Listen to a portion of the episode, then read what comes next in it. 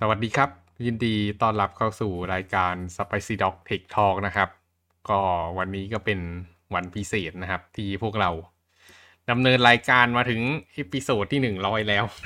นะครับ ก็เป็น milestone ที่ตั้งกันไว้กันตั้งแต่ต้นนะครับ ว่าเราจะมาถึงหนึ่งร้อยตอนครับ ก็ ต้องบอกเลยว่าไม่คิดว่าจะมากันได้ไกลขนาดนี้นะครับ อืม ก็อย่างไรก็ดีเราก็มาคุย กันเหมือนเดิมนะครับ ก็ตอนที่หนึ่งร้อยก็ไม่ได้มีอะไรต่างจากตอนอื่น ก็อ่าแต่ว่าวันนี้เราก็จะคุยหัวข้อที่ค่อนข้างจะเรียกอะไร เป็นหัวข้อที่สำคัญนิดหนึ่งนะครับ ก็คือเรื่องอ่า neural network นะครับ ก็เป็นอ่าหนึ่งใน machine learning algorithm นะครับ ที่ได้รับความนิยมสูงมากในช่วงหลังๆนะครับ เพราะว่าจริง ๆ มันก็เกิดขึ้นมานานแล้วนะครับ neural network แต่ว่า เออ ด้วยศักยภาพต่างๆของคอมพิวเตอร์อย่างเงี้ยมันเพิ่งจะ มันเพิ่งจะมาดีมากพอในช่วงหลังๆ นี่เองนะครับ ก็วันนี้นะครับนิวจะมาเล่าเรื่อง neural network ให้ฟังกัน ก็เดี๋ยวมาดูกันว่า neural network นะครับไส้ข้างในมันคืออะไร แล้วก็มันคืออะไรด้วยนะครับ อืมพี่ขอมอบไมค์ให้กันนิวเลยครับ ครับ อืม โอเค ก็เดี๋ยวก่อนเข้า neural network นะครับ เดี๋ยวจะทวนอันเก่าก่อนเนาะ ตัวที่เป็น logistic regression นะครับ ที่เราใช้ทำ classification อืมครับ ก็ความเดิมตอนที่แล้วนะครับ ก็คือพระเอกของตัว logistic regression ก็คือฟังก์ชันที่เรียกว่า sigmoid function นะครับอืมฟังก์ชันนี้ก็คือหนึ่งส่วนหนึ่งบวก e ยกกำลังลบ z นะครับอืมฟังก์ชันเนี้ยจะทำให้เส้นของเราอะครับ แบ่งกลุ่มสองกลุ่มได้ก็คืออย่างที่เราเห็นนะครับ ถ้าค่า z เนี่ยมันมากกว่าลบสี่เอ้ยมันมากกว่าสี่นะครับ มันก็จะกลายเป็นอ่า ตัวผลลัพธ์ก็จะออกมาเป็นเป็นหนึ่งใช่ไหมครับอืมแต่ถ้ามันน้อยกว่าลบสี่เนี่ย ผลลัพธ์ก็จะเป็นศูนย์มันก็เหมือนเป็นการ classification อือย่างมหนึ่งครับอืมหน้าต่อไปเลยครับอืมพอเรามี sigmoid function แล้วเนี่ย เราก็แค่ทำเหมือน linear regression เหมือนเดิมครับ ก็คือเราฟอร์มสมการ linear hypothesis ออกมานะครับ ก็คือตัว zeta ศูนย์บวก zeta หนึ่ง x หนึ่งอะไรเงี้ยครับอืม แล้วแทนที่เราจะใช้ตรงๆ ให้มันเป็น regression ธรรมดานะครับ ก็คือใช้ prediction ธรรมดาเนี่ย เราก็ take function g หรือ sigmoid function เข้าไป จาก regression ธรรมดาก็จะกลายเป็น logistic regression ครับ ที่เอาไว้ classification อืมอืมโอเคประมาณนี้ครับ อืม ก็ทีนี้เวลาเราทำตัว machine learning เนี่ย สิ่งที่เราต้อง define อย่างหนึ่งที่จำเป็นนะครับคือ cost function อืม cost function คืออะไร cost function คือเป็นฟังก์ชันที่เราจะพยายาม minimize มันลงครับ มันจะเป็นฟังก์ชันที่บอกเราว่าโมเดลเรากับเอ่อ output จริง ๆ เนี่ยมันมันแย่กว่ากันขนาดไหนครับ ยิ่ง cost เยอะแสดงว่าโมเดลเรามันต่างจากเอ่อ output จริง ๆ ครับอืมก็คืออย่างขวาบนนะครับ ตัวฟังก์ชัน j zeta เนี่ยเป็น cost ของ linear regression เนาะมันก็จะเอาผลต่างครับ ระหว่าง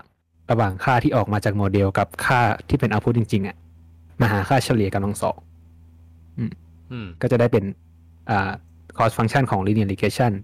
ทีนี้ของของอ่า classification หรือ logistic regression เนี่ยมันจะต่างกันนิดนึงครับ เราจะใช้ฟังก์ชัน log เข้ามาช่วย เพราะว่าจริงๆค่า y มีได้แค่หนึ่งกับศูนย์นะครับอืมเราก็ใช้ log เข้ามาช่วยเพื่อเพื่อให้มันผลลัพธ์มันออกมาเป็นหนึ่งกับศูนย์อืมครับ โอเคอะไปต่อน่าจะไปเลยครับอืม พอเราได้เอ่อ cost function แล้วนะครับ เราก็พยายาม minimize ตัว cost function โดยการปรับค่าตัว theta นะครับ ไปเรื่อยๆ โดยที่เวลาเวลาเราทำนะครับ เราก็จะให้ theta เนี่ยมันอ่าเป็นตาม direction ที่เป็นตัวเอ่อเอ่อ partial derivative ก็คือ นึกถึงว่าเรามีเนินอยู่อะครับ ตอนเนี้ยเราพยายามให้ theta เนี่ยมันเดินลงจากเนินอืมครับ ตัวอ่า ตัว partial derivative เนี่ยจะเป็นตัวที่ชี้ลงหาจุดต่ำสุดเสมอนะครับอืมแล้วก็เราก็จะมีตัว alpha นะครับ ก็คือเป็น learning rate ว่าให้มันเดินไกลเดินใกล้ขนาดไหนครับอืมเอาขออภัยครับ ตัวตัวเอ่อ derivative เนี่ยมันจะชี้ขึ้นนะครับแล้วเราใส่ลบเข้าไปก็จะชี้ลง อืม อันนี้คือที่เราทำมาตลอดนะครับ อืมครัก็บหาจต่นอไปกว่ามันจะความชันเป็นศูนย์ ใช่ครับจนกว่าค่าคอสมันจะเข้าใกล้ศูนย์อืม ครับ ทีนี้โลจิสติกมันมีปัญหาอยู่อย่างหนึ่งนะครับ ก็คือมันเป็น non linear hypothesis เนาะก็คือมันมันเอ่อมันมีแบบมันต้องฟอร์มเป็นสมการนะครับกำลังสองกำลังสามอะไรอย่างนี้ก็ว่าไปใช่ไหมครับ ทีนี้หน้าต่อไปครับอ้าวโอเค ทีนี้ถ้าเราใช้ใช้แบบเดิมอะครับ นึกดูว่าสมมติเรามีแค่สอง สอง feature นะครับ มันก็ฟอร์มง่ายๆใช่ไหมครับ แต่ถ้าเรามีร้อย feature เนี่ย มันจะเริ่มสมการมันจะเริ่มยาวขึ้นแหละนะครับอืมเราเอ่อถ้าเราฟอร์มเป็นตัวเอ่อตัว cubic นะครับอะแป๊บนึงนะเอ่อถ้าเราฟอร์มเป็นรูปแบบของกำลังกำลังสองนะครับอะรูปแบบที่ฟอร์มได้มันจะเป็นเป็น o ของ n กำลังสองส่วนสองอืม อันนี้ อันนี้งงไหมครับ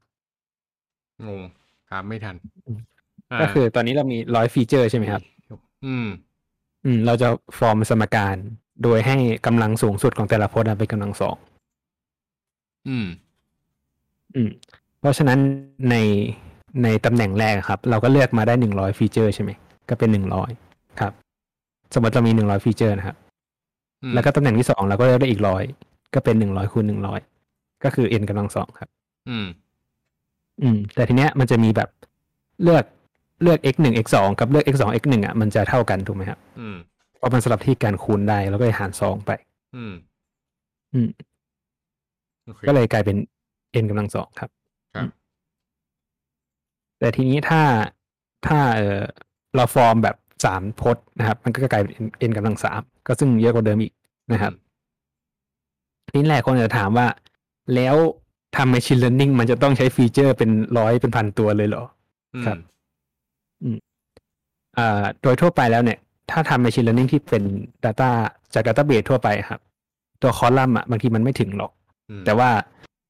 เราลองนึกภาพว่าเราไปใช้กับรูปภาพครับ ดูหน้าต่อไปเลยครับ อืม อันนี้คือรูปภาพนะครับ รูปภาพเวลาคอมพิวเตอร์มันเก็บอะครับมันเก็บเป็นคล้ายๆกับ matrix เนาะแต่ละพิกเซล เก็บเป็นค่านะครับ แล้วก็ถ้ายิ่งเป็นรูปภาพ RGB เนี่ยอ่ามันจะมีอยู่สาม layer เลยครับ ก็คืออ่าเป็น red green blue นะครับลองดูหน้าต่อไปครับ อืมทีนี้เรามาดูรูปภาพขนาดแบบห้าสิบคูณห้าสิบพิกเซลนะครับห้าสิบคูณห้าสิบก็คือสองพันห้าร้อยพิกเซลใช่ไหมครับอืมสองพันห้าร้อยพิกเซลเนี่ยก็คือแต่ละพิกเซลมันก็เป็น feature feature หนึ่งอะ ก็เลยเป็นสองพันห้าร้อย feature เลย อืม และนึกภาพถ้าเราใช้ RGB ก็ต้องคูณสามไปอีกนะครับอืม เป็นเจ็ดพันห้าร้อย feature อืมแต่ถามว่าตัวรูปภาพบนโลกเนี่ยครับ มันณปัจจุบันอะเราใช้พิกเซลเยอะกว่านี้มากแล้วนะครับอืมถ้าเราเอาตัว2,500 feature เนี่ย มา form quadratic นะครับก็คือกำลังสองเนี่ยอืมมันจะได้3 million feature นะครับอืมอืมเวลาคำนวณก็ต้องคำนวณ3 million ตัวนี้เลยครับเพราะฉะนั้นเนี่ย มันก็เลยตัวโลจิสติก r ิเกชันก็เลยเอ่ออาจจะดูไม่ work และกับสำหรับปัญหาที่มันซับซ้อนนะครับ อืม อืม ครับ อืมจึงเป็นที่มาที่เราจะเอ่อสร้างอัลกอริทึมบางอย่างนะครับ ที่จะแก้ปัญหาที่มันซับซ้อนอืมโดยก็มีนักวิทยาศาสตร์นะครับ เขาไปมองการทำงานของสมองกับเอ่อตัวตัวเอ่อเซลล์ประสาทนะครับอืมหน้าต่อไปเลยครับอืมตัวสมองเนะครับ เขา เขาพิสูจน์ว่ามันมีทฤษฎีหนึ่งก็คือเราเรียกว่าเป็น one learning hypothesis นะครับ คืออะไรก็คือ ในรูปตรงนี้ครับ เป็นรูปของสมองใช่ไหมครับ ส่วนสีแดงๆเนี่ยเรียกว่า auditory cortex นะครับอืมคือเป็นส่วนที่ใช้เกี่ยวกับเอ่อรับเสียง ก็คือส่วนเนี้ยมันจะมีมันจะมีเส้นประสาทลิงก์ไปกับหูเราอืมอืม เพราะฉะนั้นสมองส่วนเนี้ยก็จะใช้ในการประมวลผลเรื่องของเสียงใช่ไหมครับ อืม ทีเนี้ยมีนักวิทยาศาสตร์เขา ลองตัดตัดไอ้เส้นเนี่ยครับเส้นที่ต่อไปถึงหูเนี่ยอืมแล้วก็เอาเส้นประสาทที่ต่อจากตามาเสียบตรงนี้แทน อืม อืมนึกออกไหมครับ อืมทำให้ซึ่งผลลัพธ์นะครับ สุดท้ายแล้วไอ้สมองส่วนเนี้ย auditory cortex มันจะเรียนรู้ในการใช้ตาได้ครับ อืม อืม ก็คือมันสามารถมองเห็นได้ด้วยสมองส่วนที่ใช้ฟังเสียง หลักการแบบเนี้ยครับ เราเรียกว่าเป็น one learning hypothesis ก็คือมีโมเดลอยู่โมเดลเดียว แล้วเราก็ให้เซนเซอร์บางอย่างเข้าไป แล้วก็ใช้ให้ output บางอย่าง มันก็จะ learning ออกมาเองครับอ่าใครเป็นมนุษย์ผู้โชคร้ายคนนั้นเอ่อไม่ไม่ได้ไม่ใช่มนุษย์หรอกครับ น่าจะเป็นหมูมากกว่าอ๋อถ้าจำไม่ผิดนะครับโอเคอืมโอเคนึกว่าไปตัดตัดตัดนิวเราของมนุษย์คนหนึ่งแล้วก็แบบไปดีเทคได้ อืม โอเค ครับ โอเคครับ ต่อมาเป็นอ่าอันนี้เป็นการทดลองที่เห็นภาพนะครับ ด้านซ้ายนะครับผู้ชายคนนี้เป็นคนตาบอดนะครับนักวิทยาศาสตร์เนี่ยเขาก็ประดิษฐ์เครื่องขึ้นมาเนาะเป็นกล้องติดอยู่บนหัวใช่ไหมครับ แล้วกล้องก็จะต่อไปอ่ามันจะมีแผ่นเป็นแผ่นอ่าแผ่นนำไฟฟ้าครับ เอาไปแปะที่ลิ้น อืม อืมแล้วชายคนนี้ก็สามารถที่จะมองเห็นผ่านลิ้นได้อืมนึกออกไหมฮะจริงเอาวะ ใช่ อันนี้อันนี้คือเรื่องจริงนะครับ อันนี้เป็นการทดลองจริง อืม เดี๋ยวนะ ก็คือต้องไปติดหัวแล้ว แล้วอืไอ้มจะมีแผ่นนำไฟฟ้านี่มันทำอะไร มันก็จะแปลงสัญมันจะมีอ่ามันจะมีหลาย ๆ ระยะหลาย ๆเขาเรียกว่าอะไรหลายๆทองแดงครับ หลาย ๆ เส้น แล้วก็มันจะแปลงภาพเข้าเป็นสัญญาณครับอืมอืม แต่ว่ามันมันต้องผมว่ามันน่าจะต้องอาศัยเวลาในการให้สมองมันปรับตัวด้วยครับ อืมอืม อืมครับ สุดท้ายก็มองเห็นได้ด้วยลิ้นครับ อืมอืมเรียกเรียกว่าแล้วมีประสาทสัมผัสทางลิ้นมั้งอืมใช่อันขวานี่เจ๋งกว่าครับ อันนี้เขาเรียกว่าเป็น human echolocation นะครับ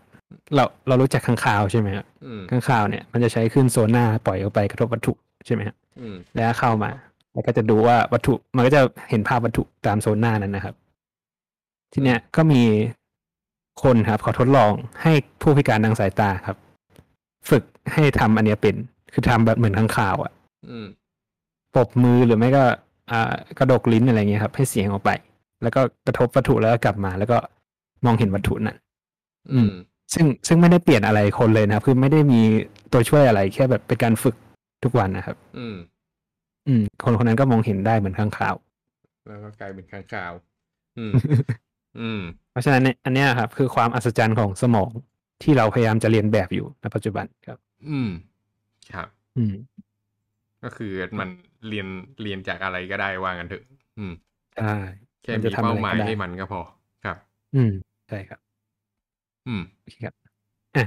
อันนี้คือตัวอ่าส่วนสำคัญนะครับ ในสมองก็คือเซลล์ประสาทนะครับ อืม ตัวเซลล์ประสาทเนี่ยหน้าตาก็จะประมาณนี้นะครับ มันจะมีส่วนที่เป็นอ่า หยักหยักๆสีแดงเอ่อสีแดงทางซ้ายนะครับ อันนี้เราเรียกว่าเดนไดรต์นะครับ เดนไดรต์เนี่ยเป็นส่วนที่รับสารสื่อประสาทเข้ามา ก็คือเป็น input นั่นเองครับอืมจากเดนไดรต์เนี่ยมันจะเข้ามาผ่านตัวนิวเคลียสนะครับ แล้วก็จะมีการประมวลผลภายในตัว cell body ในตัวนิวเคลียสนะครับอืมแล้วอย่างนั้นนะสัญญาณมันก็ส่งต่อไปนะปลายหางของมันนะครับ เราเรียกแอ็กซอนนะครับ เป็นส่วนเอาพุตอืมส่วนแอ็กซอนก็จะต่อไปกับเซลล์ประสาทอื่น ๆ อีกนะครับ อืม อืม เราก็เอาแนวคิดตรงนี้นะครับ มาทำ neural network ทีนี้เอ่อนอกเรื่องนิดหนึ่งนะครับ อันนี้เป็นสิ่งที่ผม อ่าเขาเรียกว่าอะไร ประทับใจมากตอนที่เรียนเรื่องนี้นะครับ ก็คือเราจะเห็นแผ่นตรงหางมันเห็นไหมฮะแผ่นที่เรียกว่าไมอิลินชีต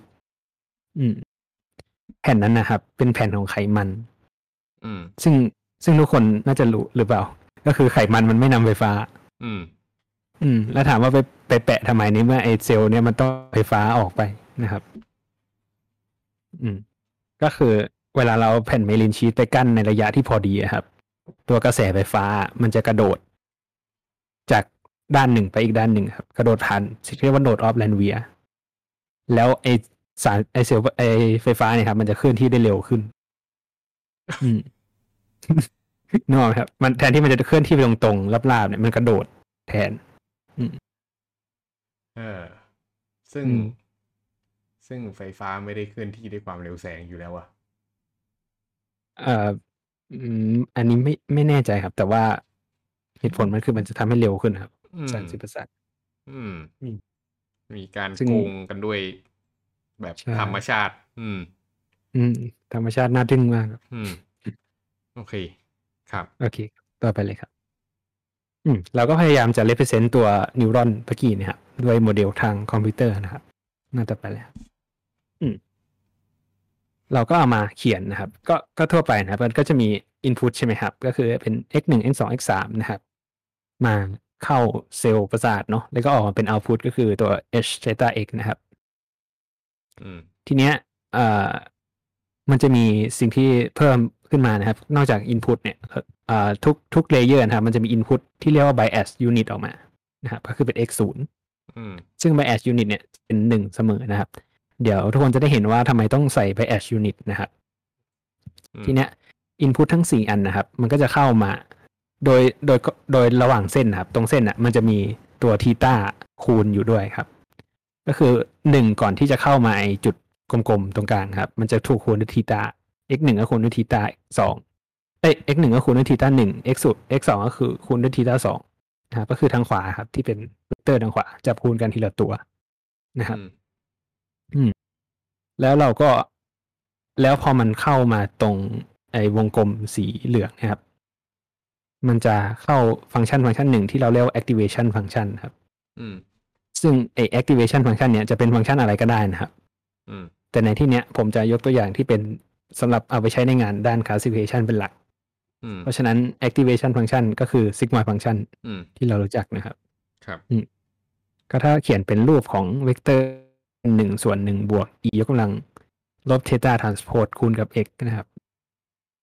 อืม อันนี้คือหนึ่ง neuron นะครับ อืม ครับ ทำมาเลยครับ อืม ทีนี้เราเอา neuron หลาย ๆ ตัวครับ มารวมกัน ก็เลยเรียกว่า neural network อืมโดยเราจะเราจะเรียกแต่ละชั้นนะครับว่า layer นะครับ โดยที่รวม โดยที่ layer input นะครับ เรียกว่าเล layer หนึ่งแล้วก็ไล่ไปเรื่อย ๆ นะครับ ถึงตัว output อืมทีนี้เราจะสังเกตว่าในทุกๆ layer ครับ มันจะมี bias unit เสมอนะครับ bias อ่าเลครับตัวสีฟ้าครับเห็นไหมฮะ x ศูนย์กับ a ศูนย์อืม คือก็คือเป็น unit ที่ return หนึ่งเสมอครับ อืม มันจะมันเอามาเอามาเป็นตัวช่วยครับในการคำนวณ อืมครับ ทีนี้ layer เอออ่าที่เป็น input นะครับ เราจะเรียกว่า input layer นะครับ output เราก็เรียกว่า output layer นะครับ แต่ทีนี้ layer ตรงกลางครับ ที่เรา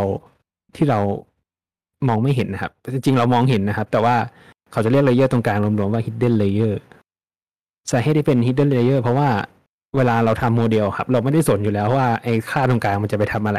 เราสนแค่ว่าผลลัพธ์มันออกมาเป็นอะไรใช่ไหมครับ อืมมันก็เลยเรียกว่า hidden layer ครับ อืม ทีนี้มาอ๋อทีนี้จะมันจะมีสังเกตที่ตัว A นะครับ ตัว A เนี่ยมันจะมี superscript สองก็คือไอ้ยกกำลังสองอะครับ อันนั้นนะคือบอกว่ามันอยู่ layer อะไรนะครับ อืม ส่วนข้างล่างก็คือไล่ไล่มาหนึ่งสองสามนะครับอืมอันต่อไปเลยครับ อืม อันนี้ก็เขียนออกมานะครับ ก็คือ เราเรียกว่าเราเรียกตัว A ว่า activation เนาะ ก็คืออย่างที่ผมบอกนะครับเนี่ยมันคือผ่าน activation function มาแล้ว มันเป็นค่านะครับ มันไม่ใช่ มันไม่ใช่ฟังก์ชันนะครับมันต้องผ่าน activation function มาแล้วมันถึงจะกลายเป็นตัว A นะครับอ่าแล้วก็ตัว theta เนี่ยเราเรียกว่าเป็น weight เนาะอันนี่น่าจะเคยได้ยินกันนะครับ ว่าเราต้องเซฟ weight ของโมเดลอะไรเงี้ยตัว theta นี่แหละที่เราต้องที่เราต้องใช้ครับอืม ทีนี้เขียนในรูปแบบของสมการก็เขียนเหมือนด้านล่างครับ ฟังก์ชัน A ก็จะเป็นแบบ ก็จะเป็น activation function ที่นี่ก็คือ sigmoid นะครับมันอ่าตัว x ที่มันคูณกับตัว theta ของมันนะครับ ใส่เข้าไป เป็น A แต่ละอันนะครับ อืม อืม อันนี้เข้าใจไหมครับ สมการข้างล่างอืม นี่นี่เดี๋ยวนะ เดี๋ยวขอค่อยๆคิดทีละอันอันนี้ก็คือ A หนึ่งใช่ไหมใช่ครับอันนี้ A หนึ่งมาจาก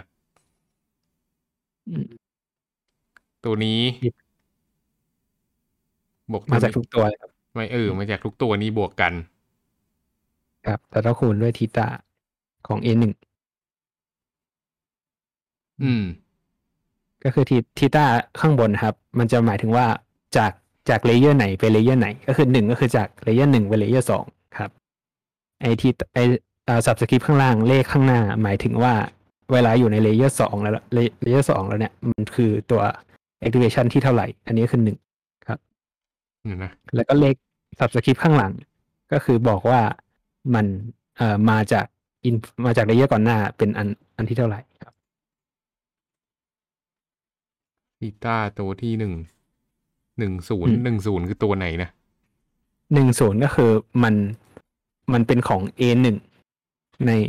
อ่าแต่ว่ามันมันมาจากตัว x 0ครับ x 0คือ bias term ที่ที่ไม่ได้เขียนครับในนี้เออโอเค อืม เพราะฉะนั้นถ้าเกิดจะดูตรงนี้ก็คือคุณจะดูจากหนึ่งหนึ่งก่อนนะเพื่อความง่าย เพราะฉะนั้นไอ้นี่เป็นหนึ่งเสมอถูกป่ะครับ ตัว x เป็นหนึ่งเสมอครับ แต่ตัวทีต้าไม่จำเป็นนะฮะอืมอืมเออ ตัว x ตรงนี้เป็นหนึ่งอืมครับโอเคทีนี้ทีนี้ทีต้าหนึ่งหนึ่งก็คือตัวที่มาจากตรงนี้ถูกป่ะครับ ครับหนึ่งสองมาจากนี่หนึ่งสามมาจากนี่ใช่ทีนี้สองหนึ่งก็มาจากนี่เหมือนกันใช่ครับมันก็คือเส้นตรงนี้ถูกป่ะทีต้าครับใช่ครับ โอเค อืม โอเค มันก็จะได้แต่ละโนดมาเนอะแล้วก็ใช่ครับตัว h ก็คือ เอา a แต่ละอันมารวมกัน อืม อืม โอเคเอ่อตัว s มันก็คือเหมือน a แหละครับ แค่มันอยู่เลเยอร์สุดท้ายแค่นั้นอืมอืมโอเคอืมมีใครอยากจะหยุดใครไม่เข้าใจหยุดรับคุยไหมครับ สุดสุดท้ายเอาพุทได้เป็นค่าใช่ไหม ไม่ได้เป็นสมการใช่ปะสุดอะสุดท้ายเอาพุทได้เป็นค่าใช่ไหม คือถ้ามันคือถ้าเรา define x หนึ่ง x สอง x สามแล้วใช่ไหมฮะหรือยังหไงมายถึงว่าตรง a หนึ่ง a หนึ่ง super subscription สามอะมันคือมันถูกใส่ มันถูกใส่ acti- อะไรนะ activation function แล้วถูกไหมใช่ครับ ถูกใส่แล้ว แสดงว่ามันก็ได้ค่าออกมาเลยใช่ปะหรือว่าครับ ก็คือถ้าเราหรืมีอว่ายังเป็นสมการอยู่ ก็คือถ้าเรามี x มาครับ มันก็แทนที่มันก็เป็นค่าเลยครับ หรือจะเขียนแบบนี้ไว้ก็ได้เป็นสมการก็ได้ครับอืม แต่ถ้าไปทำจริงๆสุดท้ายมันก็เป็นค่านั่นแหละครับอืม อืม ซึ่งตัวโมเดลก็คือตัวทีต้าพวกนี้ถูกป่ะครับ อาทิตย์พวกนี้เราเรียกว่าเป็นเวทครับเออส่วน weight ที่เราต้องใช่ไหมเออปรับค่าเพื่อให้ได้โมเดลที่เราต้องการ ครับ อืมนี่สมัยพี่เรียนพี่รู้สึกว่าตรงนี้มันจะเรียกว่าเวทอืม ใช่ใช่หรือบางที่ก็เรียกพารามิเตอร์ได้เหมือนกัน อืม มันคือสิ่งที่จะ save ออกไปใช้ ถูกปะใช่แล้วก็เวลาเราได้ไอ้ weight ตรงนี้มาปุ๊บเวลาเราไปใช้แล้วก็เอาตัว x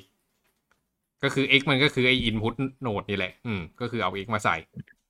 อืมใช่ครับไม่ได้ result ออกมา ครับอืมโอเค เราจำเป็นต้อง save ทุก weight ไหมคือสุดท้ายแล้วเราก็ เราก็ mem ไว้แค่ weight ที่เราเอาไปใช้ใช่ปะใช่ครับ ก็คือสุดท้ายก็คือ train ออกมาเสร็จ weight สุดท้ายครับ เราเอาไปใช้ก็ save แต่ทีนี้มันจะมีแบบ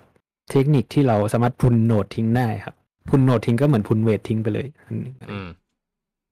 ทีเนี้ย อ่า เรื่องหนึ่งที่มันน่าสนใจใน neural network เนี่ยนะ คือพี่ชอบที่นิวบอกว่าเหมือนเป็น one model ที่ทำได้ทุกอย่างอะ่ะ อืมใช่ใช่การที่มันมีแบบเวทในทุกๆเส้นอย่างเงี้ย อืม มันทำให้มันมีทางเลือก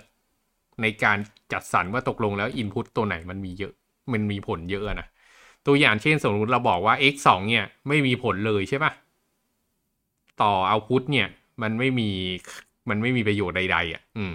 มันก็จะทำให้ไอ้พวกค่าสีตาของตัว x สองตรงเนี้ย มันก็จะเข้าใกล้ศูนย์เออเข้าใกล้ศูนย์มีมีผลน้อยมากเนอะอืมอืมครับ แต่ว่าถ้าเกิดตัวไหนที่มันมีผลมากเนี่ยค่าสีตามันก็จะขึ้น อืม แล้วทีนี้ถ้าเกิดมันต้องใช้ร่วมกันเนี่ย อย่างเช่น x หนึ่งกับ x สองต้องใช้ร่วมกันเนี่ยไอ้สองเส้นเนี้ยมันก็จะมีผลมากเป็นพิเศษ เส้นนี้มันมีผลมากเป็นพิเศษเนอะเพราะมันมาจากสองเส้นนี้นะครับครับอืมมันก็เลยกลายเป็นว่ามันเป็นวิธีการ adjust เส้นใด ๆ เลยอะอันนี้คืออืมโครงสร้างเรียกอะไรอะ neural network in a nutshell ว่าแม่งมันมันมันมันมาได้ยังไงอะอืม ครับ ก็คือการปรับ weight ของแต่ละ node นั่นเอง ใครเป็นคนกำหนด weight อะคือคือเรากำหนดเองเหรออ่าเราเราต้อง train จนกว่า เราจะได้ weight ที่มัน cost function ที่ cost มันต่ำอะครับอืม weight ที่ทำให้ cost มันน้อยที่สุด มีเหมือนมีเล่าไหมเดี๋ยวเข้าไปการ train มีครับมีดีงั้นเดี๋ยวไปดู โอเคเดี๋ยวเดี๋อ่ยวาอืมครับ แล้วก็ตรงเนี้ยครับ ถ้าเราถ้าเราลองลองดูจากโลจิสติกนะครับโลจิสติกเนี่ยมันจะเหมือนเรามี layer เดียวถูกไหมฮะแล้วก็ออกมาเป็น output เลยอืมแต่ถ้าเราใช้ neural network เนี่ยมันจะมี hidden layer เพิ่มเข้ามา เพราะฉะนั้นนะครับ ตรงเนี้ยมัน preserve ความแบบความซับซ้อนของปัญหาได้ เพราะมันมี hidden layer ครับ อืม อืม อันนี้คือสาเหตุว่าทำไมถึงทำได้ อืม แบบจินตนาการคร่าวครับ อืมๆหน้าต่อไปเลยครับ อืม อันนี้ก็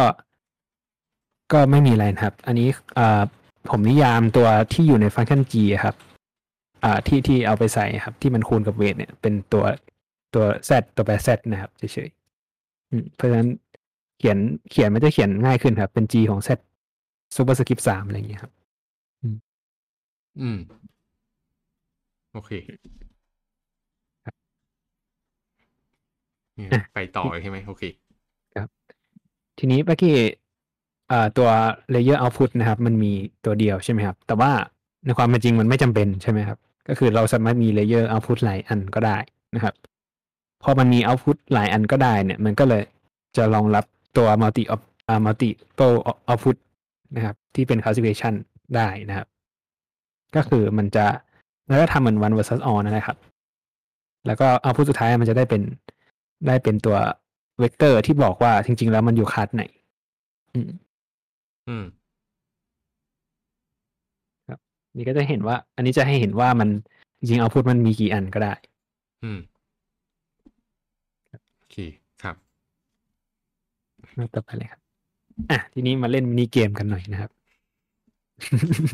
หลอนเลยอะอาจารย์พูดงี้ทีไรหลอนทุกทีอ่าอันนี้ง่ายๆง่ายๆครับ โอเค ทุกคนรู้จัก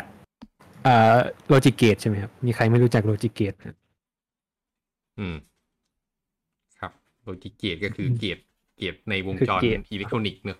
อืมใช่ครับ ก็คือเราเอาสัญญาณเข้าไปหนึ่งศูนย์เข้าไปนะครับ แล้วก็ออกมาเป็นตามตาม gate นั้นๆ อืมก็อย่างตัวอย่างเนี่ยครับ เราจะมาทำ AND gate นะครับ ด้วยการใช้ neural network ทำกันอืม AND gate คืออะไร AND gate คือ gate ที่มันจะออกมา output มันจะเป็นหนึ่งก็ต่อเมื่อทั้งคู่ input ทั้งคู่มันเป็นหนึ่งครับ อืมอืมทีนี้อ่าผมก็ define สมการกับ ตัวเวทให้แหละ a b c นะครับ ทีนี้หน้าที่ของเราก็คือเราจะหาค่าเวทที่ preserve กับตัว AND gate ตรงนี้ครับ อืม ลองหาดูไหมครับ หรือนะครับตัวอย่างแรกเดี๋ยวเอาเฉลยก่อนง่ายๆก่อนมาครับ อาจารย์ให้เล่นเกมแล้วรีบคำนวณเร็วอันนี้ก็หาอะไรอะ หาค่า a b c ครับ ที่ทำให้ neural network อันเนี้ยทำหน้าที่เหมือน AND gate ครับ อืมอืม ก็คือผมมีคำใบ้ว่าไอ้ฟังก์ชัน g อะครับ ถ้าค่า input ที่ใส่เข้าไปมันมากกว่าสี่นะครับ มันจะเป็นหนึ่ง ถ้าน้อยกว่าลบสี่มันจะกลายเป็นศูนย์ครับ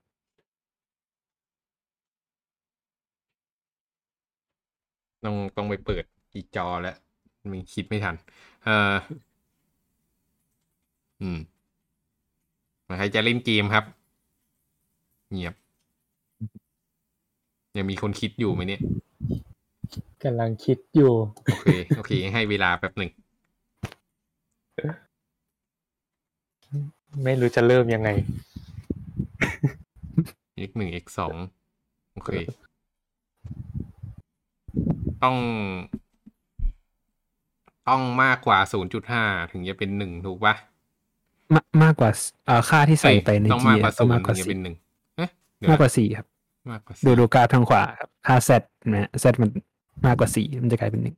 แต่มากกว่าสี่โอเค ต้องต้องให้ถึงสี่เลยใช่ไหม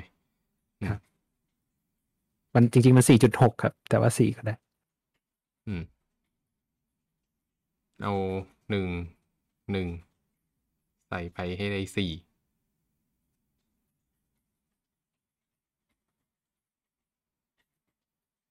หนึ่งสองสองอืม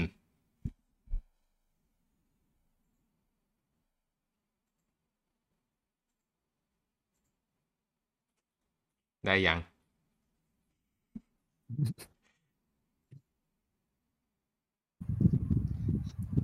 คิดไม่ออกอะลองลองดูพี่ตอบถูกไหมก็คืออ่าศูนย์ศูนย์สองสองศูนย์สองสองอืมเดี๋ยวนะ ถ้าถ้าถ้าเราใส่อืมศูนย์เข้าไป เอ้ยถ้าเกิด ถ้าเกิดเป็นหนึ่งหนึ่งใช่ปะมันก็ได้ศูนย์สองสองก็จะได้สี่แต่ถ้าเกิดตัวใดตัวหนึ่ง เป็นหนึ่งเป็นหนึ่งอย่างเช่น x หนึ่งหรือ x สอง x หนึ่งหรือ x สองอะไรก็ตาม เกิดเป็นศูนย์ก็ตามเนี่ย มันก็พจน์นั้นก็เหลือศูนย์มันก็บวกกันได้สามซึ่งมันจะอยู่ในช่วงที่เราไม่ต้องการให้อยู่ มันจะไม่เป็นหนึ่งกับศูนย์เห็นไหมฮะต้องทำให้อยู่ระหว่างหนึ่งกับศูนย์ใช่ มันก็ลดลดค่าลงมาครับ อืมมันก็ลดค่าลงมา อืมจริงๆพี่แกบก็ถูกแล้วครับ แต่ว่าตัว A อะครับ เราอาจจะปรับเป็น อืม อ่า ยังไงดี เป็น ก็ปรับให้มันเป็นติดลบ ใช่ปรับให้มันติดลบอืมครับ ครับ อืมลองดูเฉลยหน้าต่อไปเลยกันนะครับอืม อันนี้คือเฉลยของผมนะครับก็คือลบสามสิบยี่สิบยี่สิบโอ้โหมันต้องค่าอืมใหญ่ขนาดนี้เลยเหรอวะ จริงๆ มันอาจจะมีน้อยกว่านี้ครับ แต่ว่าอันนี้คิดแบบเร็วอืมๆหลักสิบอะไรอย่างเงี้ยอืมอืมก็เพราะว่าเกินไปมันก็ไม่ไม่ไม่เป็นไรนะครับมันมันก็เป็นหนึ่งอยู่ดีอืไม่จำเป็นต้องอยู่ที่สี่เป๊ะอะไรอย่างเงี้ยครับ ครับครับอืมอืมอืมครับโอเคอันนี้ ตามทันนะครับ เฉลยนี้อ่าอ่าอ่าอ่าโอเคป่ะ มีใครไม่เห็นด้วยกับคำตอบนี้ครับ อืมค่ามันเยอะขนาดนี้เลยเหรอ มันเยอะได้ครับพี่เมลแต่ว่าคือมันมันไม่จำเป็นว่าต้องน้อยครับอืมหมายถึงว่าขอให้มันเกิน 4.6 กับต่ำกว่าลบ 4.6 ก็พอครับอืม อืม ก็คือ อ่า นิวอะ พยายามจะทำให้ค่ามันเหวี่ยงไปไกลๆ ก็เลยต้องอ่าเพิ่มดีกรีของเวทเข้าไปเนอะอืมครับ อันนี้พอคือพอเพิ่เรามดีกรีสุ่มใช่ไหม อืม A B C อะ เราสุ่มไปเรื่อยๆ จนมันแบบมันมันอยู่ในช่วงที่เราต้องการใช่ไหมมันก็มีกระบวนการคิดอยู่ครับ มันก็ไม่ถึงกับสุ่มขนาดนั้นนะครับแบบอืมเราก็จินตนาการว่ามันควรจะปรับยังไงในแต่ละกรณีไปครับ อืมทำไงก็ได้ให้ค่ามัไม่นได้หมายเนี่ยถึงว่าหมายถึงว่าตอนแรกอะเราก็หมายถึงว่ายังไงอะคือเราสุ่มค่ามาก่อนปะว่าแบบว่า สมมุติว่าให้เป็นเท่านี้เท่านี้เท่านี้แล้วเราก็ดูแนวโน้มของค่าที่ออกมา แล้วเราก็ปรับค่าไปเรื่อยๆถูกไหมอืมถ้าถ้าจะคิดว่าคอมพิวเตอร์อย่างนั้นมันคือการคิดว่าคอมพิวเตอร์ อืมก็ก็ถูกครับที่พี่เมลคิด อืม อืมแต่เราเป็นมนุษย์เราก็ เราก็จินตนาการเอาเราเราควรจะพอเดาทางได้ อืมเอออืมโอเคอะทีนี้มาเกรดอบ้างครับอืมเกรดอก็คือ ตัวใดตัวหนึ่งเป็นหนึ่งก็เป็นหนึ่งเลย ครับ อืมอืมอยากจะดู อยากจะย้อนกลับไปดูหน้าเมื่อกี้แล้วรอคำตอบ เออ มันควรจะคใช่ครับล้ายๆกัน อืมใช่ใช่มันคล้ายกันมากครับอืมมันมีคำใบ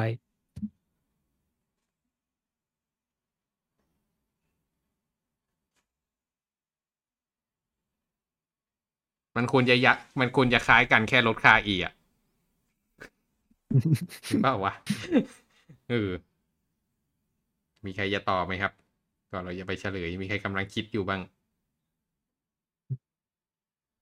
ไปเฉลยแล้วนะ อืมลบสิบยี่สิบยี่สิบอืม อืม ครับ ก็คือตัวใดตัวหนึ่งเป็นหนึ่งมันก็จะกลายเป็นสิบเนาะคือเกินสิบไปแล้วครับ อืม แต่ถ้าเป็นศูนย์ทั้งคู่มันจะเป็นลบสิบอืม อืมอืมเจอ XOR ต่อไหมเนี่ย XOR ไม่น่าง่าย อืมอันต่อไปเลยครับอะอันนี้ not gate ครับ not gate ธรรมดาเลย not gate ก็คือ ถ้าเข้าเป็นศูนย์ออกเป็นหนึ่งถ้าเป็นหนึ่งออกเป็นศูนย์ครับอ๋อน็อตเกตก็ใส่ติดลบลงไปเลยครับ อืม อืม อืม ไปเนอะครับ อืมเป็นลบนะครับครับทีเนี้ย จากตัวอย่างทั้งหมดนะครับ เราจะเห็นว่าใบอัดเทอมมันสำคัญยังไงนะครับ อันนี้ที่ผมต้องการสื่อให้เห็น อืมเข้าใจไหมครับ ก็คือถ้าไม่มีใบอัดเทอมเนี่ยไอการ represent เกตต่างๆ ที่ผ่านมาเนี่ยมันจะทำไม่ได้เลยอืม อืม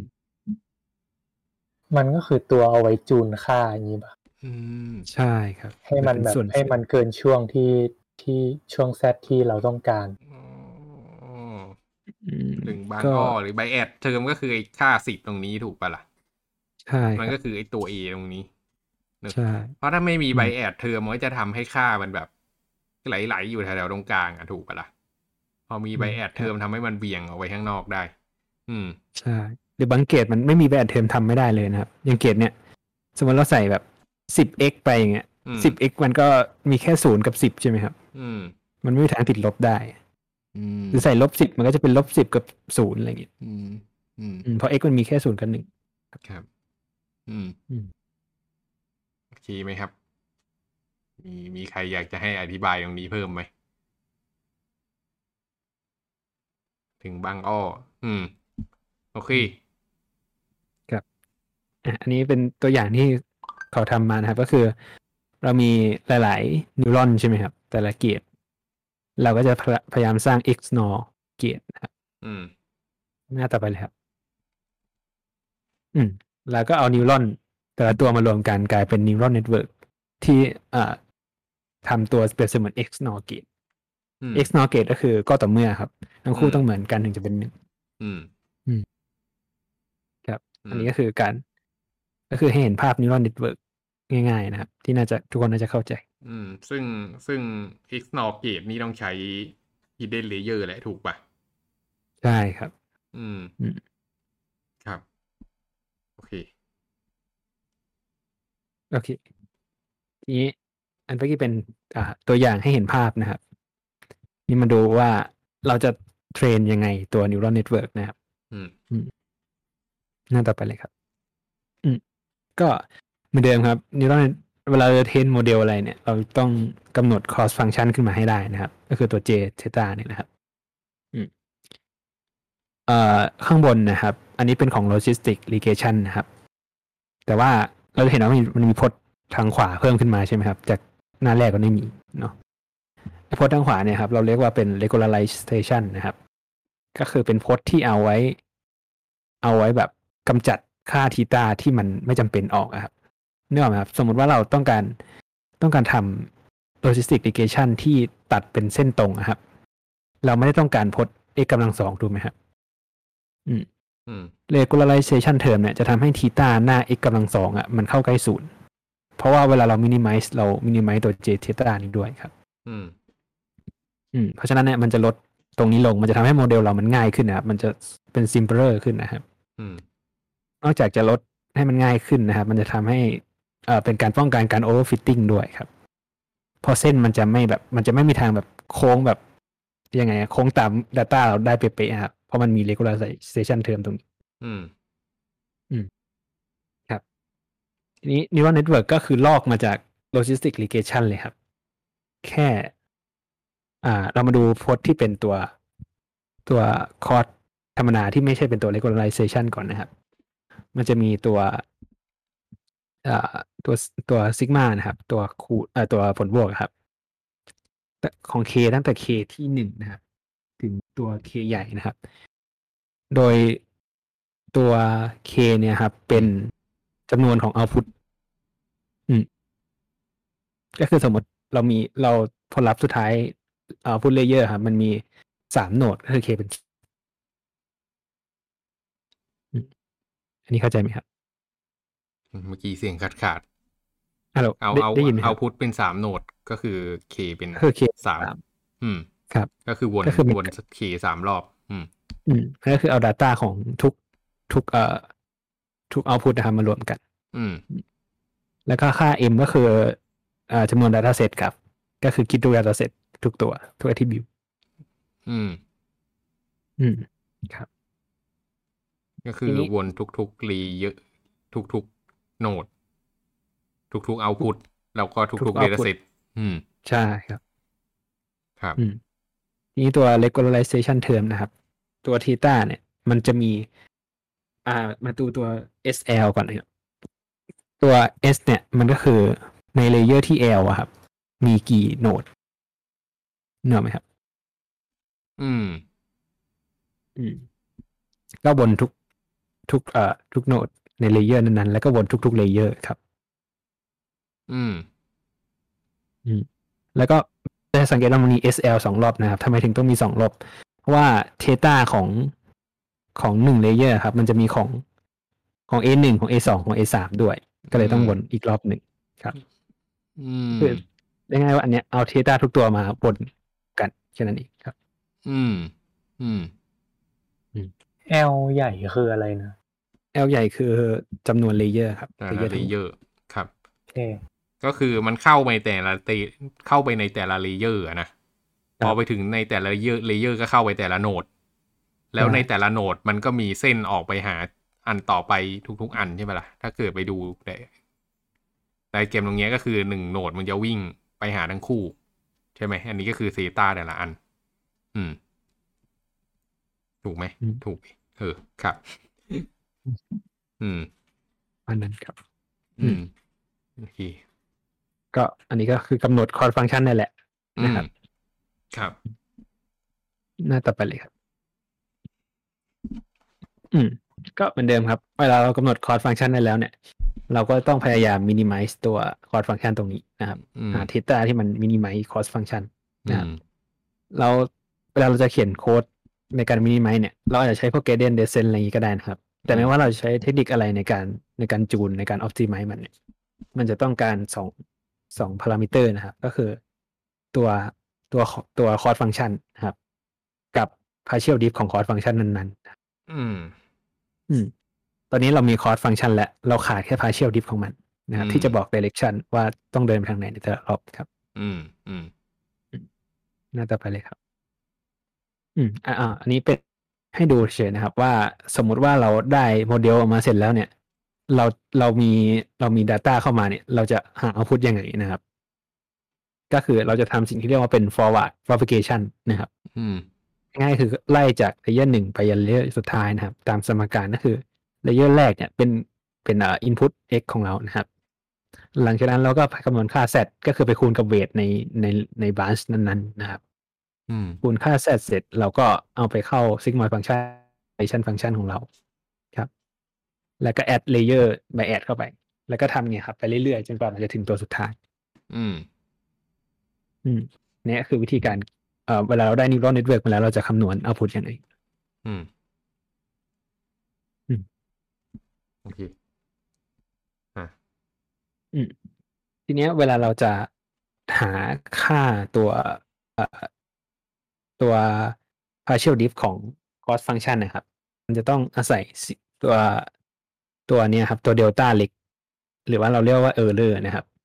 ก็คืออืมเดลต้าเล็กเนี่ยอ่าเราดูเดลต้าของ layer ที่สี่นะครับ อันอันล่างนะครับ ของ layer ที่สี่ก็คือ layer output นะครับ error ของ output ก็คือ ดูว่ามันต่างจาก output จริงๆเท่าไหร่ ก็คือเอาผลลบกันง่ายๆครับ อืมครับ ทีเนี้ยมันจะยากตรงที่ ไอค่า error ของ layer ถัดๆมาเนี่ย มันจะต้อง propagate มาจาก layer ตัวแรก ก็คือ layer สี่ครับ layer ตัวที่เป็น output โดยสมการก็เป็นเหมือนอันข้างล่างครับ ก็เป็น theta ของ layer นั้น transpose คูณกับอ่าเดลต้าของเลเยอร์อ่าหลังจากนั้นนะครับ แล้วก็ทำ bitwise modification กับค่า g อ่าตัวฟังก์ชันของ z กำลังสามนะครับตามตามนั้นนะครับอืมอืมแล้วผลสุดท้ายครับมันเราจะได้ตัว มันจะได้ตัวไอตัวเอ่อ partial diff ของ j z มานะครับ แต่อันเนี้ยมันยังเอาไปใช้ไม่ได้ เพราะว่ามันจะไม่รวมตัวที่เป็น regularization ที่เราเพิ่มไปครับ อืม อืม วิธีการหาตัว error ออกมาเนี่ย มันเรียกว่าเป็น back propagation algorithm ครับ อือืมมซึ่งกำลังสงสัยว่า ซึ่งมันต้องมาหา partial diff ตรงนี้แล้วมัน เราเราไม่ต้องหาแล้วไงครับ อืม อืม อืม คือเดี๋ยวนะ เอ่อกำลังจะถามว่าอะไรกำลังจะถามว่าไอ้สมการตรงนี้ก็คือมันถูก define มาแล้วหรือว่ามันต้องไป compute ใหม่ทุกครั้งในแต่ละ net network ที่เกิดขึ้น ก็คือในแต่ละรอบอะครับ ค่า theta มันจะเปลี่ยน เราก็ต้องมาคำนวณ error ตรงเนี้ยใหม่ทุกรอบครับ อืม เพื่อหา step ต่อไปที่จะเดินถูกปะใช่ครับ อืม อืม อืม แล้วสมการก็อยู่อยู่ในฟอร์มประมาณนี้ตลอดถูกปะครับ ใช่ครับ ฟอร์มนี้เลยตลอดอืมโอเคครับหน้าต่อไปเลยครับอะทีนี้มาดูในเชิงของ pseudo code กันบ้างนะครับ ว่าเราจะทำยังไงนะครับ เริ่มต้นนะครับ เราจะเซตตัวแปรเดลต้าอันนี้คนละเดลต้ากันครับ อันนี้เป็นเดลต้าใหญ่อืมนะครับ ก็เซตให้ทุกตัวเป็นศูนย์เนาะเดลต้าใหญ่นี้คือจะมีจำนวนตามตัวเอ่อตัวทีต้าครับ ตัวเวทอืมแล้วก็เซตนะครับ แล้วก็วนลูปทั้งทั้ง data set นะครับ อืมแล้วก็ทำเราเราจะเซตให้ตัวตัวเวทครับ เป็นศูนย์ก่อนนะครับอืม แล้วเราก็ perform ตัว forward propagation นะครับอืมไปเรื่อยๆนะครับ แล้วเราก็ backward กลับมาเพื่อหา error อืมอืมอืม อืมแล้วก็หา error มาทุกอันนะครับแล้วเราก็เข้าสมการอันข้างล่างนี้นะครับ ตัวเดลต้ามันก็จะเปลี่ยนเดลต้าใหญ่นะครับ มันก็จะเปลี่ยนตามสมการนี้ อืมแล้วผลสุดท้ายครับ ค่า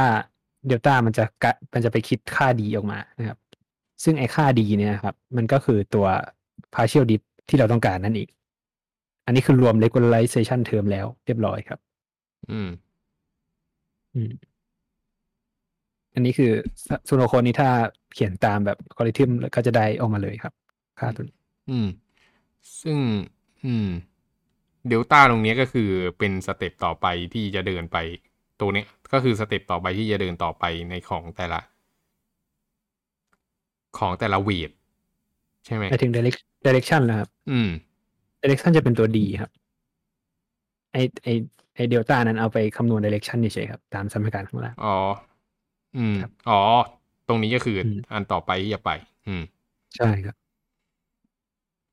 อืมอืมโอเคมีใครอยากจะหยุดทำความเข้าใจไหมครับ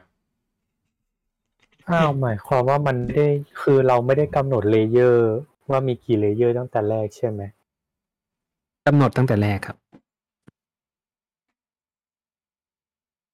แล้วเราได้ค่า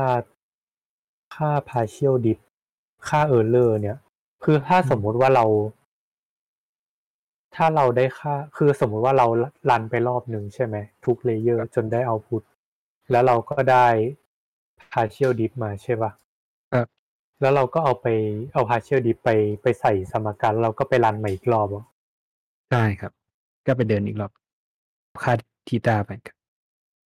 อืม แล้วเราต้องรันกี่เข้าไปกี่รอบอะเราถึงจะพอใจ ก็คือเราจะรันจนกว่าค่าคอสฟังก์ชันนะครับตัวค่าคอสมันอะมันจะเข้าใกล้ศูนย์ครับอืมอืม หรือไม่หรือไม่ก็รันจนกว่ามันจะนิ่งนะครับ มันอาจจะเข้าใกล้ศูนย์ไม่ได้ แต่มันอาจจะแบบมีจุดหนึ่งที่มันแบบเป็นเส้นตรงไปแล้ว ไม่ได้เปลี่ยนแล้วในการรันรอบถัดๆไป อืมโอเคอืมอันนี้คืออันนี้คือกรณีที่เราใช้ตัว guided descent นะครับ แต่ถ้าใช้เทคนิคอื่นเนี่ยก็จริงๆมันก็มันก็มีแต่ละของเทคนิคกันไปนะครับการ optimization ตรงนี้ อืม ครับ กี่เพราะเพราะกำลังรู้สึกว่าเอ้ยตอนที่พี่เรียนมารู้สึกจะไม่ได้ใช้วิธีนี้เพราะไม่ค่อยคุ้นหน้าคุ้นตาแต่พอดี เออนิวเคยสอนในแกเดียเอเซนไอเดเซนไปแล้วถึงแบบ เอ้ยอ๋อโอเค รู้ว่ามันคืออะไร อืม ครับ โอเค อ้าวจบแล้วจบแล้วมีมีมีอีกหน้านะครับเป็นความรู้เสริมนิดนึงอ่าครับ ก็เราอาจจะได้ได้ยินคำว่า deep learning เนาะ อืมครับ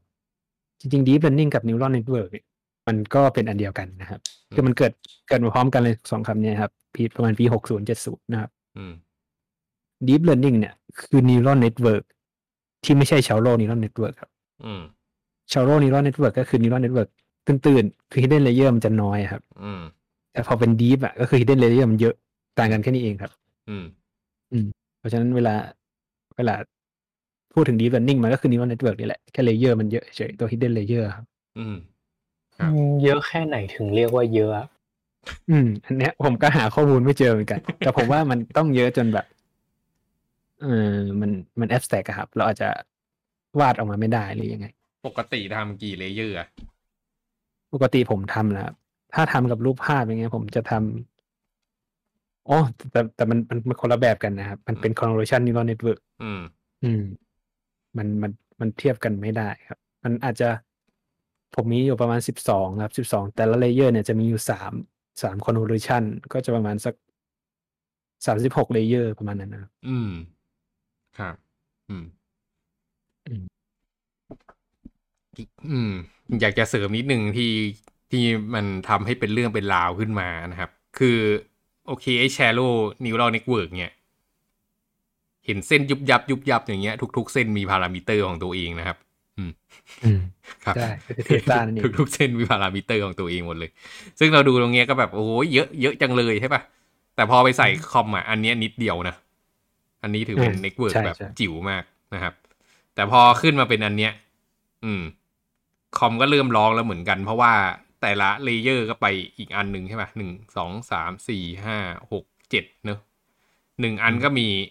หนึ่งอันก็ไปเจ็ดหนึ่งอันก็ไปเจ็ดเพราะฉะนั้นจากนี่ไปเนี่ยมันคือ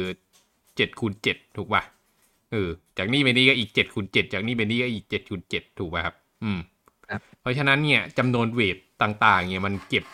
มหาศาลเลยอืมนะครับ มันมันมันมันเยอะมาก แล้วก็ถ้าเกิดเราดูจากไอ้สมการที่เราเทรนกันมาเนี่ยโอ้โหมันแต่ละแต่ละเวทกว่าจะได้มา มันก็ต้องมีการคำนวณอะไรมากมายมหาศาลเลย ถูกป่ะ ทีเนี้ยมันทำให้มันใช้คอมพิวเตอร์ทำให้มันใช้ไอ้พลังการคอมพิวเยอะมากนะครับ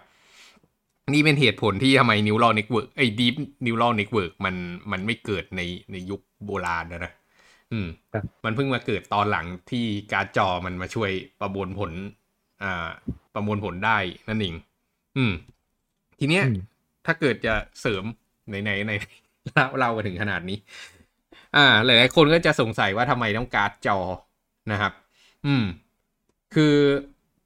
computing unit บนคอมพิวเตอร์ในความเป็นจริงมันมีหลายตัวนะครับ แต่ว่าหลักๆที่เป็นตัวที่ powerful มาก ๆ เนี่ยจะมีอยู่ 2 อันก็คือมีมี processor นะครับ ก็คือ CPU อะแหละกะกะกะอะกะกะการ์ดจอหรือ GPU นะครับ อืม ทีเนี้ยอ่า CPU เราก็รู้จักกันอยู่แล้วมันก็ไม่มีอะไรนะครับ มันก็มี 7 คอ 8 คอ 16 คอ อะไรก็ว่าไปนะครับ แต่ทีเนี้ยอ่าการ์ดจอมันมีความพิเศษอยู่นะครับ การ์ดจอมันมีความพิเศษอยู่ตรงที่ว่ามันเป็น processing unit ที่มีความต้องประมวลผลเป็นพาราเ l ค่อนข้างมากนะครับ ตัวอย่างเช่นมันต้องการที่จะประมวลผลมาดิสเพย์ภาพให้ให้เราเห็นบนจอเนี่ยอืม มันหมายความว่าภาพบนจอเราเนี่ยมันมันใหญ่โตมากถูกป่ะครับ มันมันคือ มันคือแต่ละพิกเซลอะมันต้องมีคนประมวลผลหมดเลย ทีเนี้ยเขาก็เลยใช้วิธีการประมวลผลผ่านทางอ่า core เล็กๆนะครับ เพราะฉะนั้นการ์ดจอเนี่ยมันจะเต็มไปด้วยไอ้ processing unit เนี่ยจำนวน core เล็กๆจำนวนมหาศาลเลยนะครับ แล้ว memory เนี่ยมันก็จะเป็นก้อนเล็กๆเนอะอ่า มันก็เลยทำงานเป็นพาราเ l ได้ดีกว่านะครับ อืม ทีเนี้ยอ่า เวลาที่เราเขียนโปรแกรมขึ้นมา แล้วต้องการจะให้มัน train เก็บวงเก็บ weight อะไรพวกเนี้ย วิธีการก็คือเราก็เขียนโปรแกรมให้มันแบ่งไปให้อ่าทำงานเป็นพาราเ l กันบนการ์ดจอเนอะมันก็เลยทำให้ neural network เนี้ยสามารถประมวลผลได้เร็วขึ้น อืม มันก็เลยคนก็จะถามขึ้นอีกนะครับ แล้วอ้าวแล้วมีทำไมเราไม่ใช้การ์ดจอเป็น CPU ไปเลยอะถ้าอย่างเงี้ย อืม มันก็จะมีจุดต่างกันอยู่นะครับ ตรงที่ว่าการ์ดจอเนี่ยมันพวกเรื่อง precision ก็คือความความแม่นยำในการคำนวณเนี่ย ความจำนวนหลักในความแม่นเนี่ย มันจะน้อยกว่า CPU ราะว่า CPU มันจะคำนวณได้แม่นแม่นมากกว่าจำนวนหลักมันลึกกว่านะครับ อันนี้เป็นเรื่อง floating point เนอะอืม ก็เพราะฉะนั้นสรุปก็คือการ์ดจอเนี่ยมันสามารถประมวลผลแบบพาราเ l ได้เยอะๆ แต่ว่า อ่า มันมันไม่แม่นเท่าไหร่ แต่ว่า neural network ใช้แค่นี้ก็พอแล้ว อืม ตอนหลังหลังจากที่การ์ดจอมัน core เยอะขึ้นมามาก ๆ เนี่ย แล้วก็มีซอฟต์แวร์ที่สามารถไปสั่งให้มันรันอะไรก็ได้เนี่ย คนก็เลยเอาการ์ดจออ่ะมาใช้ ในการทำตรงนี้นะครับ ซึ่งอันเนี้ยไม่ได้หยุดแค่ไม่ได้หยุดแค่ neural network ไม่ได้หยุดแค่ deep learning ด้วยนะ มันไปถึงการขุดคริปโตด้วยถูกปะไปทำ hashing ก็ไปใช้การ์ดจอที่มี CPU ไอยมีไอ้ตัวโปรเซสเซอร์หลายตัวนะครับ อืม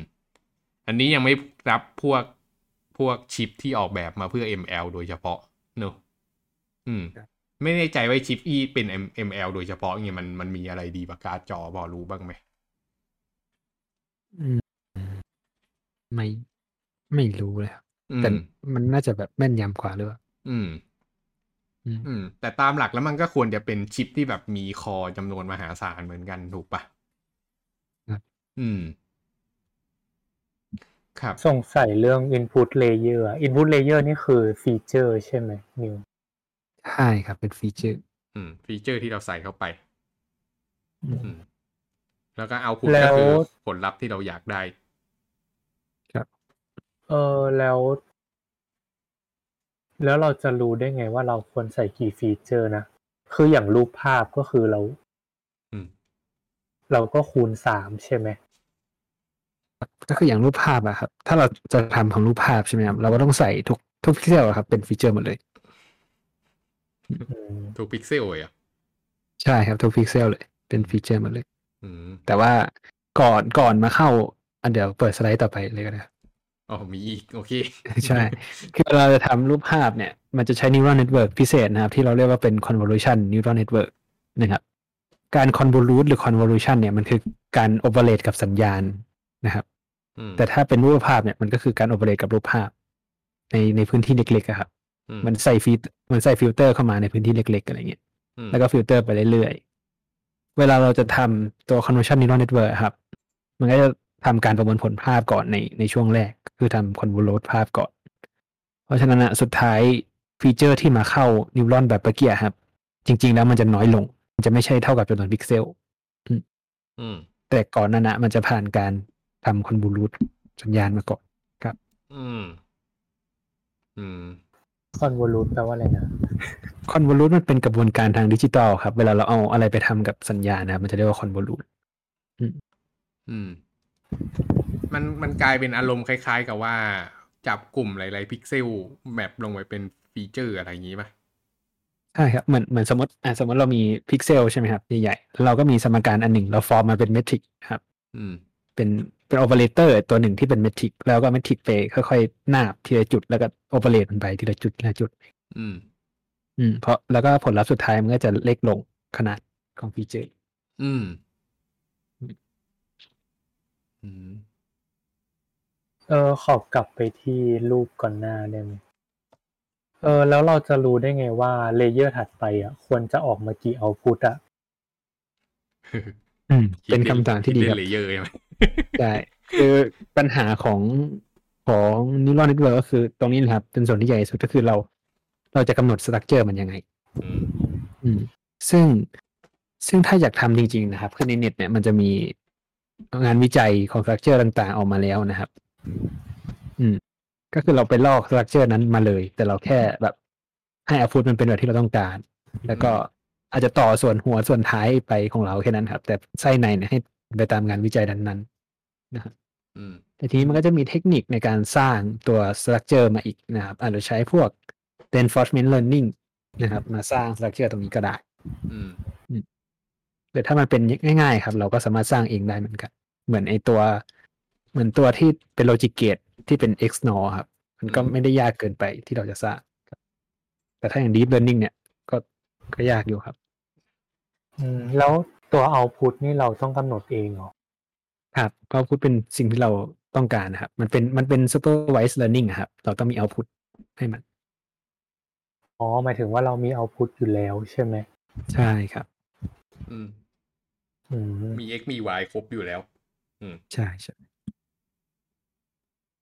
มันเป็นไปได้ไหมที่เราแบบสมมุติฐานผิดอะสมมติฐานผิด คือหมายยังไงความครับว่า แทนที่เอาพุตมันจะเป็นตามที่เราต้องการมันที่ในความเป็นจริงมันอาจมันควรจะมีน้อยกว่านั้น หรือมากกว่านั้นอะไรเงี้ยเป็นไปได้ปะ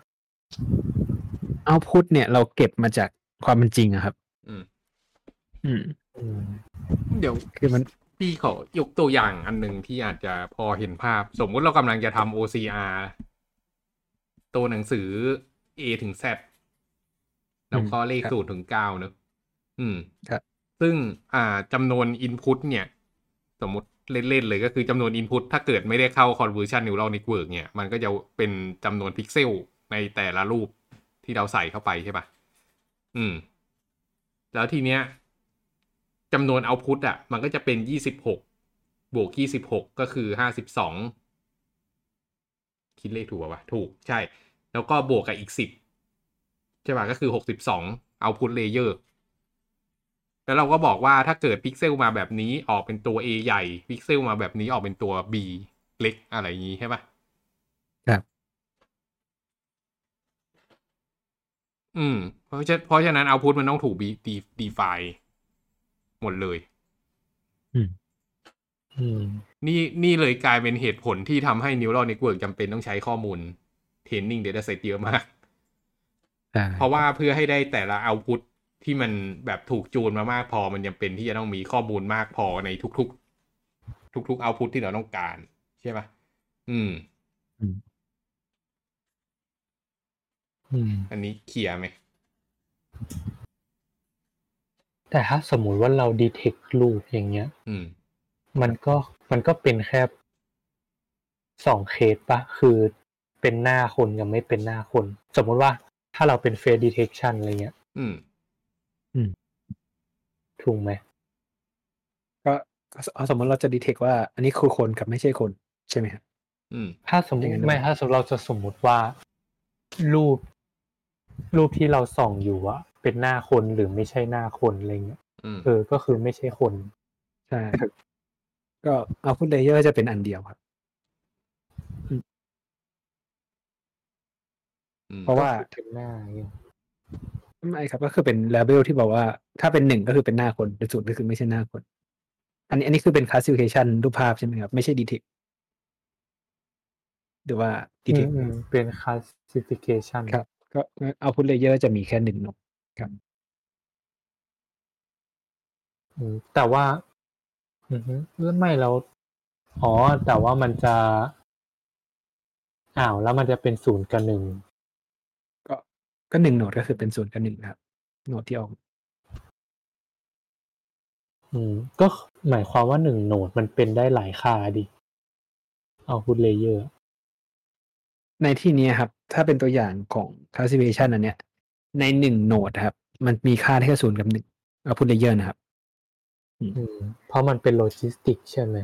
ใช่ครับอืมอืม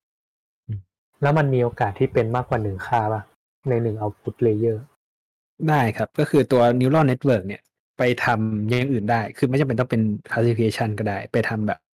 prediction ธรรมดา เป็น prediction นะครับ ก็ทำได้เหมือนกันอืมเดี๋ยวถ้าถ้าอย่างตัวอย่างที่แค่ที่สุดก็คือเราไปทำ convolution neural network ครับ output อะยังไงมันก็ไม่เป็นไม่เป็นศูนย์กับหนึ่งครับ เพราะมันต้องเป็นค่าสี่พิกเซล สมมติว่าเราต้องการให้ output มันเป็นรูปภาพด้วยอะไรเงี้ย อืม output ก็ต้องเป็นสี่พิกเซล เป็นพิกเซลเหมือนกันอืมอืม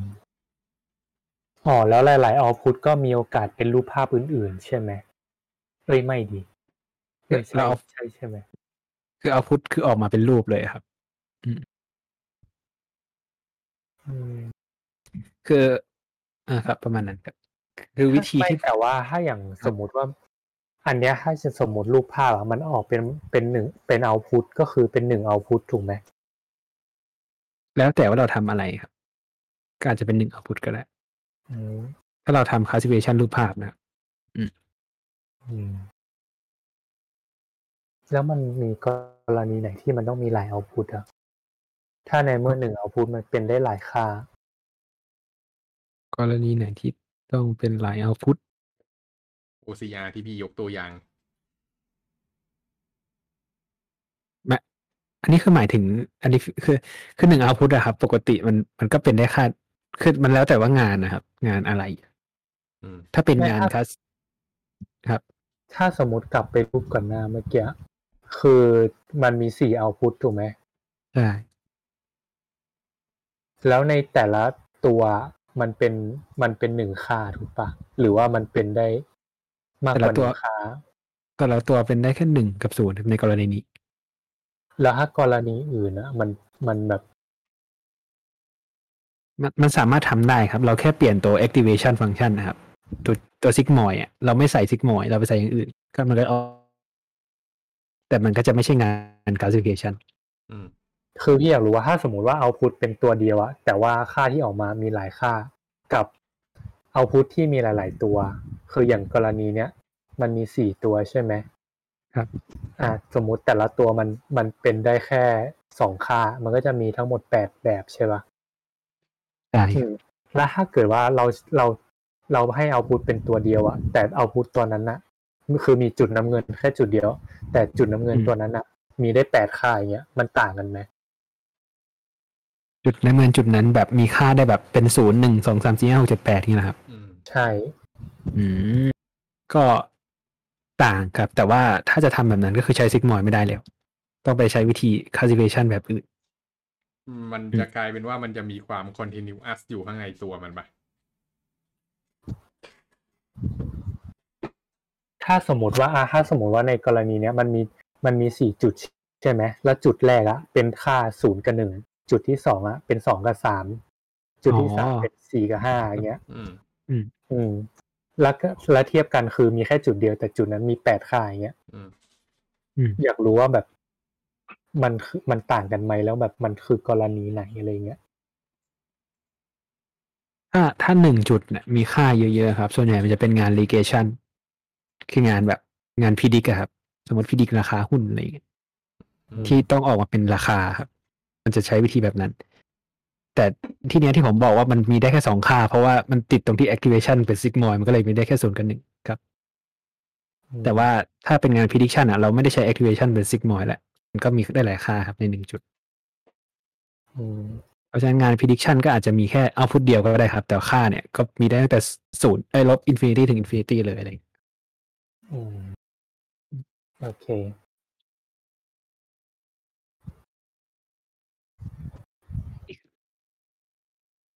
แล้วถ้าซิกมอยสี่จุดแบบนี้มันหมายความว่าไงอะมันหมายความว่า แต่ละจุดมันมันแทนเลเบลแต่ละอย่างเหรอใช่ครับ ก็คือสมมติมันเป็นหนึ่งศูนย์ศูนย์ศูนย์ก็เป็นหนึ่งเลเ l ถ้าเป็นศูนย์หนึ่งศูนย์ศูนย์ก็เป็นอีกหนึ่งเลเ l อืมอืม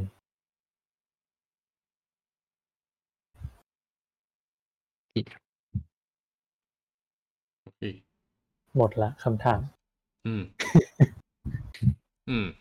หมดสไลด์เหมือนกันนะอืมหมดแล้วจริง ๆ อยากพาเที่ยวอีกนิดหนึ่งคอน convolution neural network ความเป็นจริง มันมีอ่ามันมีตัวอย่างรูปด้วยนะ เออ ไม่รู้ว่าจะหาดูที่ไหน ได้ เป็นงี้ป่าวะ เออ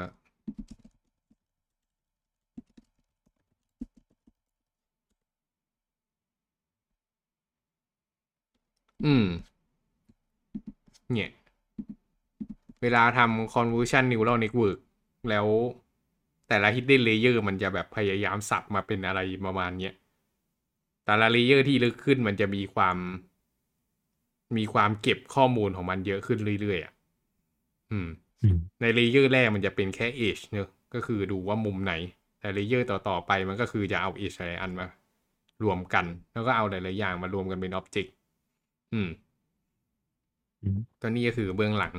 ของ convolution neural network ที่คอมพิวเตอร์มันมองเห็นจำได้ว่าอันมันนี้มีเว็บที่เอาไว้ดูด้วยครับ อันนี้แล้วไอเอออยากรู้ว่าดีเฟกหรือว่ามันหลักการทำงานมันใช้อะไร deep deep ครับ fake อืมครับ ก็ก็ก็ใช้ machine learning นะครับ ไม่แล้วมันใช้แบบ deep learning นี้ปะ คืออ๋อครับ deepfake ใช้ deepfake ใช้ deep learning จริงๆ deep learning กับ neuron มันคืออันเดียวกันนะครับผมก็แยกออกเหมือนกัน แต่มันมันก็ใช้หลักการของ convolution เหมือนกันครับอืมแต่ว่า deepfake เนี่ย มันจะทำมันจะทำสองสองอย่างครับ ก็คือ ที่ผมเคยทำนะครับ ก็คือมันจะเอ่อรูปภาพหนึ่งรูปใช่ไหมครับ มันจะเข้ามันจะเข้าสิ่งที่เรียกว่าเป็น เอ่อเป็น encoder ครับอื ม encoder เนี่ยเป็น neural network ที่ประกอบด้วยดาว ตัวตัวเอ่อผลลัพธ์สุดท้ายครับมันจะเป็นค่ามันจะเหลือน้อยๆอืมแล้วจากนั้นเนี่ยมันจะเอา encoder เนี่ยไปเข้า neural network ที่เป็น decoder เพื่อขยายให้ออกมาเป็นรูปอีกทีหนึ่งครับ อืม อืม อันนี้คือ neural network ที่เอาไว้ให้ output เป็นรูป อืม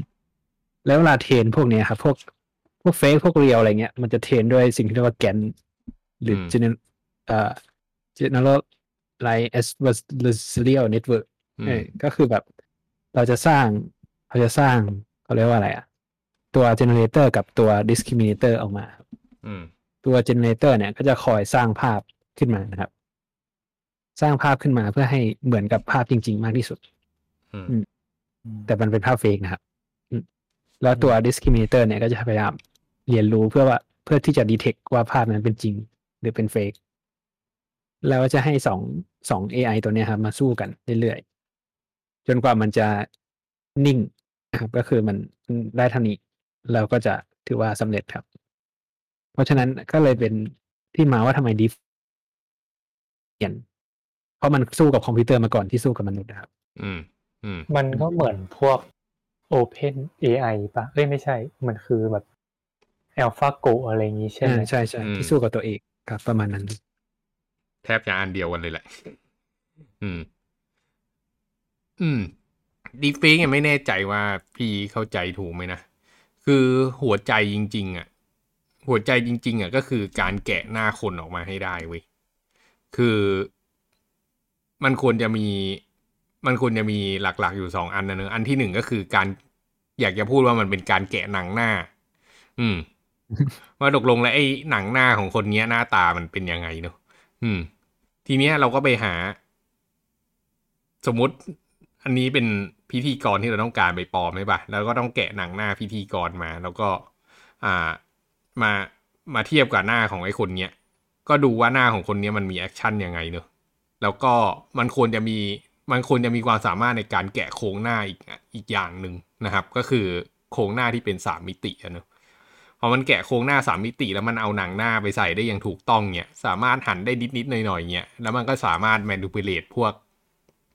พวกโมเดลได้ไงไอ้โมโมเดลโครงหน้า พอโครงหน้ามันเคลื่อนปุ๊บหนังหน้ามันก็เลื่อนตามโครงใช่ปะมันก็เลยเกิดเป็นครับ deepfake ขึ้นอืมอืม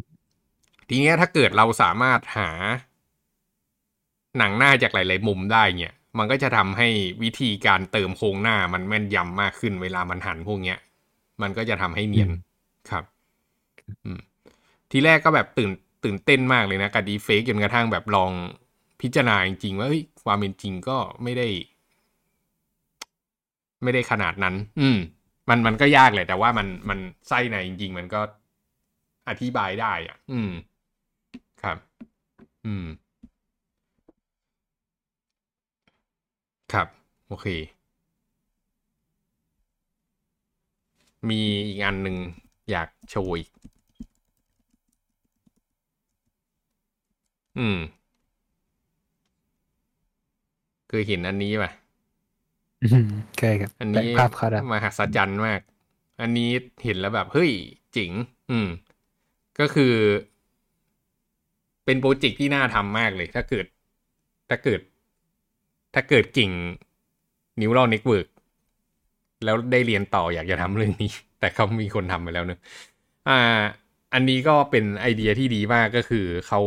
มีรูปขาวดำมา แล้วก็เอารูปขาวดำใส่ลงไป แล้วก็ให้คอมพิวเตอร์มันระบายสีให้เนอะก็ทำให้รูปขาวดำกลายเป็นรูปสีครับที่อยากจะเล่าเรื่องโปรเจกต์เนี้ย เป็นเพราะว่า วิธีการเทรน Data Set มันน่าสนใจ อืม คือปกติอืมเรามีปัญหาเรื่อง Data Set ใช่ป่ะ เวลาที่เราจะเทรน Data Set เราจะแบบ เอ้ย Data Set ไม่พอ ใช่ป่ะ